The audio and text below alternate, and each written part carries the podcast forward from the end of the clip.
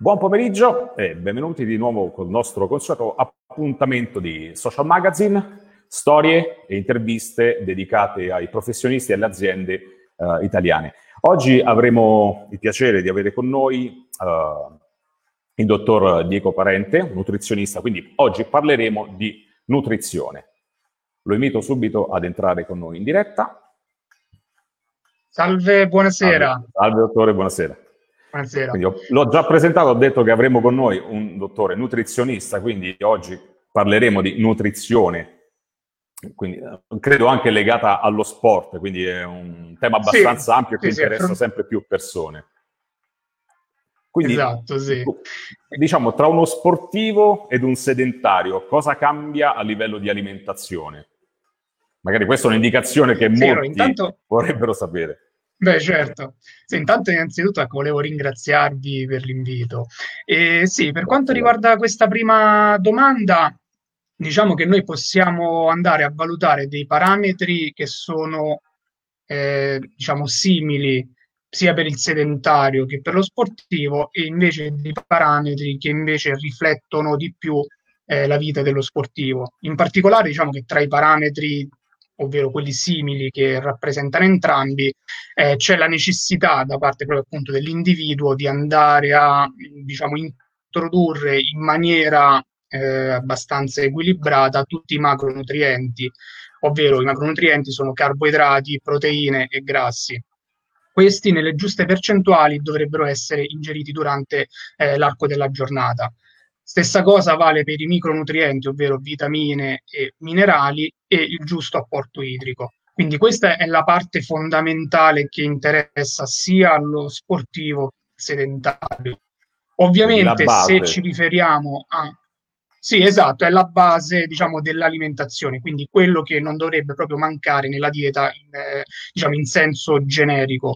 Ovviamente lo sportivo ha senz'altro un dispendio energetico maggiore rispetto al sedentario, quindi mh, ovviamente il sedentario non avrà la necessità di andare a, diciamo, introdurre una grossa quantità di alimenti, mentre lo sportivo, in base appunto alla tipologia, se noi abbiamo davanti uno sportivo comunque amatoriale o ad esempio uno sportivo professionista, perché anche in quel caso bisogna valutare il dispendio energetico tra allenamenti e eventualmente gare, quindi sicuramente in quel caso, diciamo, il dispendio energetico quindi cambia di parecchio, e quindi anche l'alimentazione che dovrà fare dovrà essere gestita in maniera diversa. Altro parametro sicuramente importante è il timing, ovvero quando andare a assumere determinati tipi di macronutrienti o comunque di alimenti. Diciamo che il sedentario sicuramente andrà a rispettare un po' i canoni della, diciamo, dieta mediterranea, quindi eh, principalmente andare a introdurre la stragrande maggioranza dei macronutrienti nei pasti principali, ovvero colazione, pranzo, cena, lasciando poi negli spuntini, se vengono fatti, comunque, diciamo, vengono utilizzati maggiormente come spezzafame, di solito un po' di frutta o comunque frutta secca, cose che aiutano un pochettino, ecco, a dividere i due pasti. Mentre nello sportivo questo è un discorso particolare, perché ovviamente bisogna capire eh, che tipo di allenamento va a effettuare l'atleta e soprattutto quando lo va a effettuare, e in quel caso il timing, quindi quando vengono assunti i nutrienti, diventa fondamentale, deve essere comunque ben calcolato. E stessa cosa varia per quanto, per esempio, un atleta deve affrontare delle gare. Se, per esempio, una cosa banale, noi andiamo a considerare il fatto che, per esempio, proteine e grassi hanno dei tempi di digestione più lunghi rispetto ai carboidrati, è ovvio che mh, prima di un allenamento, comunque prima di una gara, l'alimentazione deve essere ben gestita proprio per permettere all'atleta di arrivare nella migliore condizione comunque fisica, quindi non avere problemi di digestione o comunque non avere la digestione in corso durante la performance. Quindi diciamo che anche il timing è un parametro importante che deve essere comunque contestualizzato in base al tipo di attività appunto che l'atleta va a svolgere. Beh, quindi oltre al timing, poi diciamo che uh, in base uh, uh, in base anche allo sport praticato ci sono differenziazioni nella dieta, quindi ogni sport Beh, ha certo. una dieta, un'alimentazione dedicata. Beh sì, esatto, esatto, perché ad esempio, se ritorniamo a quanto detto prima, mh, partiamo proprio dal principio, viene una persona da me, io per prima cosa devo capire che tipo di atleta è, è un atleta amatoriale o un professionista. Ovviamente nel caso di un atleta amatoriale mh, sicuramente avrà dei volumi di allenamento e delle frequenze di allenamento inferiori rispetto a un professionista che può allenarsi anche due volte al giorno e sicuramente ha delle competizioni da effettuare, mentre un amatoriale capace che si allena, fa una gara ogni anno, forse una gara all'anno, comunque In, esatto, in maniera molto più sporadica rispetto a un professionista. Quindi questa è, diciamo, già la prima differenziazione. Poi sicuramente va, diciamo, valutato anche eh, che tipo di mh, risultato deve ottenere il nostro atleta, perché durante una, eh, diciamo, l'anno può avere una fase di preparazione, una fase in cui si affrontano le gare, una fase in cui diciamo eh, è un pochettino più rilassato, quindi anche lì l'alimentazione deve essere specifica per il tipo di, scarico, di diciamo. diciamo esatto esatto in, in base al tipo di allenamento, comunque prestazione che deve affrontare. Poi ovviamente bisogna andare a analizzare anche la disciplina, perché ad esempio in uno diciamo in quelli che rientrano negli sport di forza, come possono essere il crossfit, il bodybuilding, il powerlifting, sicuramente lì eh, dobbiamo sì bilanciare bene tutti i macronutrienti, però eh, essenzialmente dobbiamo anche valutare bene la quota proteica, perché comunque si parla di atleti che hanno un fisico, una muscolatura più sviluppata, quindi in quel caso si tende sempre comunque a mantenere quella struttura muscolare o comunque molte volte anche hanno necessità di aumentare la struttura muscolare. Quindi in quel caso le proteine, una quota proteica più alta diventa fondamentale. Questo perché i nostri muscoli sono composti da proteine, a loro volta composti da aminoacidi, e quindi il corretto turnover proteico, quindi la corretta alimentazione, la corretta gestione della quota di proteine che viene effettuata è necessaria per mantenere questa comunque struttura muscolare. E sicuramente un atleta che si approccia a questo tipo di discipline deve mantenere una quota proteica molto più alta rispetto a comunque una persona sedentaria o comunque una persona che pratica sport in maniera sporadica o un altro tipo di disciplina.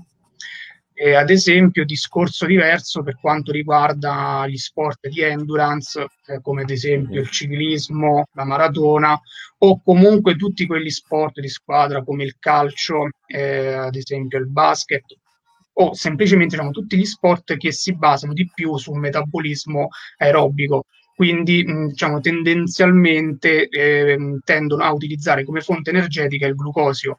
Quindi in questo caso noi abbiamo atleti che principalmente hanno bisogno invece di una quota di carboidrati più alta. E sicuramente questa quota di carboidrati va comunque valutata sempre in base agli impegni e al tipo di intensità.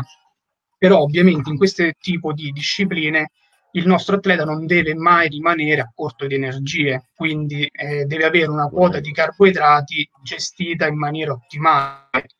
E soprattutto in questo tipo di discipline è anche importante l'idratazione, perché comunque eh, tendendo a sudare molto di più rispetto a un atleta che fa uno sport di forza, sicuramente bisogna valutare bene anche l'apporto idrico, quindi andare a controllare anche i micronutrienti, tutti quelli che sono vitamine e sali minerali che possono essere persi con il sudore, perché comunque l'idratazione è un parametro anche importantissimo per quanto riguarda la performance.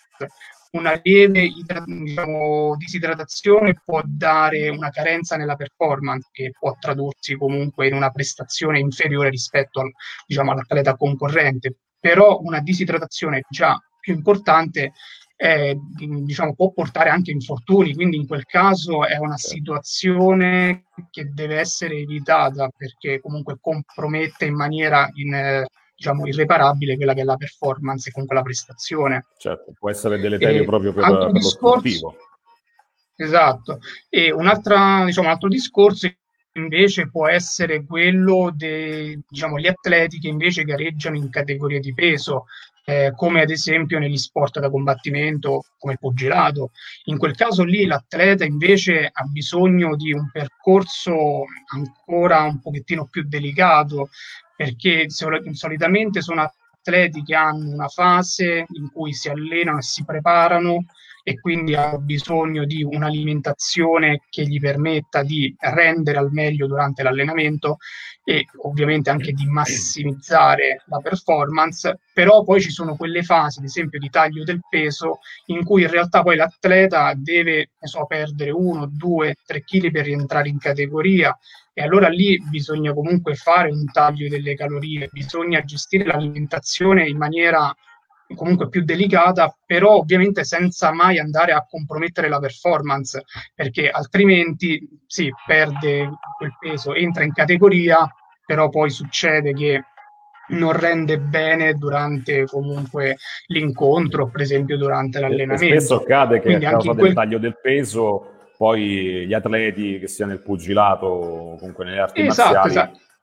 vanno incontro sì, spesso alla sconfitta molte... perché non riescono a reggere il ritmo. Esatto, perché molte volte, diciamo, quello che succede è che si arriva troppo tardi a fare questa pratica della taglia del, del taglio del peso, e succede ovviamente che si ricorre alla strategia, diciamo, più facile, più comune, che è quella della disidratazione o comunque del non mangiare, del digiuno. Ovviamente in questo modo sì, si può perdere peso in maniera più veloce, però ovviamente si stressa così tanto il fisico che è poi quasi impossibile o comunque molto difficile recuperare quello stress, che ovviamente compromette molto la performance, compromette molto anche l'atleta, oltre a essere, diciamo, molto pericolosa farla in quel modo, perché ovviamente ci sono anche conseguenze, cioè più una tecnica è drastica, più comunque può essere eh, ovviamente il risultato anche pericoloso, quindi sempre monitorata e programmata possibilmente. Certo. E gli sportivi hanno bisogno quindi di integratori all'interno della loro alimentazione, sia per la preparazione che poi per affrontare eh, le gare o comunque lo sport a cui si apprestano. Sì, diciamo che per quanto riguarda l'integrazione eh, va sempre ovviamente valutato eh, se è necessario o meno integrare, perché mh, diciamo che oggigiorno è diventato anche molto comune trovare persone che utilizzano integratori sportivi per il semplice fatto che o va di moda o comunque è talmente pubblicizzato a livello comunque di marketing, quindi sia sui social, sia su internet, Facebook e così via, che diciamo diventa qualcosa di uso comune. In realtà l'integratore, proprio nel termine stretto di quello che, diciamo, già dice la parola, appunto dovrebbe integrare una eventuale mancanza o comunque integrare una carenza nutrizionale dovuta a un aumentato fabbisogno per quel particolare nutriente. Quindi in questo caso per prima cosa si dovrebbe valutare se è necessario utilizzare un integratore. Poi, una volta, diciamo, curato se può essere necessario andare a utilizzare un integratore, tranquillamente si può valutare l'integrazione. Eh, solitamente quello che mi viene chiesto in maniera più frequente riguarda mh, gli integratori proteici e comunque gli integratori di antiossidanti, che sono, diciamo, due categorie diverse, però a livello sportivo molto utilizzati. Eh, molte volte mi si chiede se appunto l'integratore proteico può essere dannoso o meno. Diciamo che sinceramente io lo utilizzo, lo consiglio, però ovviamente deve essere utilizzato con coscienza, comunque con intelligenza. E come facciamo a capire se l'integratore proteico può essere utile per noi? Per prima cosa dovremmo capire qual è il nostro fabbisogno proteico. Una volta capito qual è il fabbisogno proteico, bisognerebbe eh, andare a vedere se noi con l'alimentazione riusciamo a raggiungere questa quota proteica. Se riusciamo tranquillamente a raggiungere la quota proteica semplicemente solo con l'alimentazione, andare a integrare con le proteine in polvere, ad esempio, diventa superfluo, superfluo perché comunque andiamo a spendere soldi per acquistarle e andiamo a utilizzare un prodotto che poi non è così necessario. Invece, se per esempio il fatto, diciamo, ecco, quando diventano comode le proteine in polvere, eh, quando ad esempio per motivi di tempo eh, non abbiamo la possibilità di consumare un pasto che contiene comunque la giusta dose di proteine, allora in quel caso potrebbe essere utile, cioè anzi diventa utile andare a utilizzare un integratore proteico.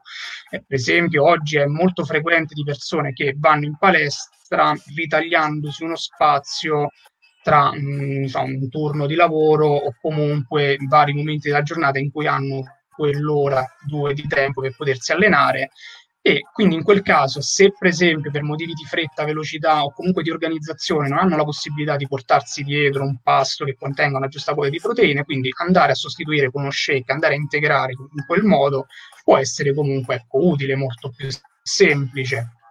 Stessa cosa, diciamo, un pochettino per quanto riguarda invece gli integratori antiossidanti come la vitamina C o comunque tutte queste sostanze che aiutano un pochettino il recupero muscolare. Eh, molte volte in realtà io vedo un abuso di queste sostanze perché si pensa che andare a utilizzare antiossidanti aiuti a recuperare prima e diciamo che renda poi eh, più facile o comunque mh, più semplice allenarsi più volte, certo. Quindi o tutti i giorni o per esempio anche fare più sessioni in un giorno. Eh, in realtà però a livello scientifico è stato visto come un utilizzo eccessivo di antiossidanti in realtà sia controproducente perché tende diciamo, in qualche modo a rendere il corpo più sensibile allo sforzo, quindi in realtà è come se ti indebolisse, anziché aiutarti a recuperare, diciamo, se viene utilizzato nella giusta dose, aiuta il recupero muscolare un antiossidante come la vitamina C, però se utilizzato invece in maniera troppo, eh, diciamo, troppo frequente, sia come dosaggio che come comunque tempo di assunzione, in realtà mh, va a vanificare, rende un po' il corpo troppo sensibile allo sforzo fisico, quindi in realtà è controproducente. Quindi anche in quel caso bisognerebbe sempre capire se può essere necessario andarlo a utilizzare e a contestualizzare ovviamente nelle, tra le sessioni di allenamento. Quindi diciamo che sempre in quel caso è sempre da valutare, sempre prendere in considerazione l'atleta e capire se ha carenze o meno e non andare comunque seguendo mode o andando un po' intuito a caso, cioè prendo quello e va bene, perché molte volte non è così. Il fai da te non è mai la soluzione migliore in pratica. Beh sì, esatto, il fai da te molte volte è soltanto, può essere, può diventare uno spreco di soldi, perché comunque gli integratori e sportivi diciamo non sono mai proprio prodotti realmente economici, quindi è sempre comunque affrontare una spesa che però se è necessaria, se può essere utile per migliorare la performance, il recupero o comunque essere realmente efficace, allora può essere contestualizzato, può essere inserito nel piano alimentare, va bene, ma altrimenti comunque se si riesce con la sola alimentazione a avere un risultato soddisfacente, credo che sia diciamo ottimo, quindi senza andare certo. ulteriormente a spendere comunque in denaro in questo modo. E mh, proprio all'interno di questi consigli che poi vanno dati agli sportivi, eh, tu come valuti la composizione corporea di uno sportivo, di un atleta? Sì, allora, diciamo che per quanto riguarda la nutrizione sportiva ci sono proprio delle tecniche specifiche per la valutazione della composizione corporea. Diciamo, parametri base come altezza e peso, circonferenze corporee sono fondamentali per valutare, diciamo, la persona. Ovviamente però se noi vogliamo valutare lo sportivo dobbiamo andare con qualcosa di un po' più specifico. Essenzialmente io utilizzo due tipi di tecnica o comunque strumentazioni. La prima è la plicometria, che è una, diciamo, una pinzetta che ha proprio lo, lo specifico mh, scopo di andare a valutare il grasso sottocutaneo tipici punti del corpo, quindi mh, praticamente quello che va a fare è tipo un calibro che misura proprio in maniera specifica lo spessore del grasso sottocutaneo. Questo è indispensabile per valutare quella che è la percentuale di grasso corporeo o comunque il grasso sottocutaneo, che già ci dà un parametro su mh, livello di fitness dell'atleta. Ovviamente un atleta con una percentuale di grasso più bassa sicuramente avrà anche a livello di metabolismo eh, delle performance migliori o comunque proprio un adattamento metabolico migliore rispetto a una persona che presenta delle percentuali di grasso un po' più alte. E altra tecnica è quella della bioimpedenziometria, che mi permette invece di valutare in particolare l'idratazione dell'atleta, che come abbiamo detto precedentemente anche questo è un parametro fondamentale, quindi mh, queste due tecniche messe insieme poi mi danno un quadro di quella che è la composizione corporea, quindi valutare idratazione, massa magra, ovvero quella che è la muscolatura, comunque tutti i liquidi corporei, e la massa grassa, quindi tutto quello che invece è il tessuto adiposo. Tutto questo insieme appunto mi dà una, un quadro completo che è il punto di partenza per poi elaborare la dieta in base a ovviamente l'attività fisica e gli impegni che l'atleta ha, ma soprattutto è anche una, diciamo, un modo per avere un monitoraggio, perché se si eseguono questi test a, ogni, a una prima visita e comunque durante i controlli, quello che noi abbiamo è un monitoraggio dell'atleta, quindi come cambia la composizione corporea in funzione sia dell'alimentazione che dell'allenamento, quindi diciamo si può tracciare tutto il percorso che l'atleta fa. Bene, penso sia più che esaustivo come quadro, è un lavoro complesso quello, quello che fai, soprattutto Beh, sì. per seguire gli atleti, quindi uh, è anche, c'è anche molta curiosità da parte de, anche di chi ci ascolta, eh, ed è giusto dare queste indicazioni. Eh, certo, uh, vuoi, certo. vuoi dare qualche tuo riferimento? Se hai un sito internet, come possono contattarti? Sì. Allora, mh, sì, ho sia la mia pagina Facebook che è Dottor uh-huh. Diego Parente, o comunque il mio sito web che è diego parente nutrizionista punto it. Mh, diciamo che in quest- sia sulla pagina Facebook che su quella web comunque periodicamente pubblico degli articoli o comunque ecco, sempre delle nozioni o comunque delle informazioni okay. che riguardano la nutrizione sportiva e comunque anche la nutrizione in generale, perché certo. ovviamente diciamo come formazione vengo dalla nutrizione clinica, poi per, per passione comunque per, eh, per mio interesse mi sono più ecco orientato verso la nutrizione sportiva, che come dici giustamente ecco è un mondo abbastanza, diciamo, ha la sua complessità ma anche la, il suo fascino, la sua bellezza, perché comunque ecco rende percorso anche interessante, cioè seguire comunque degli atleti è sempre comunque interessante perché sono persone mh, molto motivate dal punto di vista dell'alimentazione, quindi diciamo seguono molto scrupolosamente quella che è la, l'alimentazione che gli viene fornita, quindi diciamo sono persone che hanno già l'obiettivo focalizzato e quindi da quel punto hanno di vista hanno anche una forza interiore che li porta a seguire uh, le tue sì, indicazioni esatto, per raggiungere esatto, l'obiettivo. Esatto, certo, perché è certo, ovviamente perché comunque lo sport è sacrificio e per arrivare ovviamente al massimo della performance è opportuno comunque integrare, comunque a mettere di fianco un'alimentazione che, riesce, eh, che riesca comunque a dare il, la corretta energia, la corretta comunque eh, base di partenza per arrivare a quell'obiettivo, perché sennò altrimenti se uno si allena però poi non mangia bene probabilmente non arriva mai a, a quel tipo di obiettivo. O comunque viceversa può essere anche lo stesso, se uno mangia bene ma non si allena in maniera adeguata probabilmente all'obiettivo non ci arriva lo stesso, quindi è tutto l'altra. Comunque un insieme di cose, esatto, è un insieme di cose che comunque c'è bisogno di costanza, quello sì, c'è bisogno di molta costanza. Va bene, guarda, ti ringrazio molto per essere stato con noi oggi e per averci spiegato meglio. No, io ringrazio, ringrazio voi. Va benissimo, ci risentiremo presto allora. Un saluto. Sì, è stato un piacere, grazie. Ciao, grazie. Bene, abbiamo avuto oggi con noi il dottor Diego Parente, nutrizionista, che ci ha dato le sue indicazioni, ci ha spiegato un po' qual è il mondo della nutrizione in riferimento allo sport. Vi diamo appuntamento a domani, sempre qui su Social Magazine, con nuove storie e nuovi professionisti. A domani!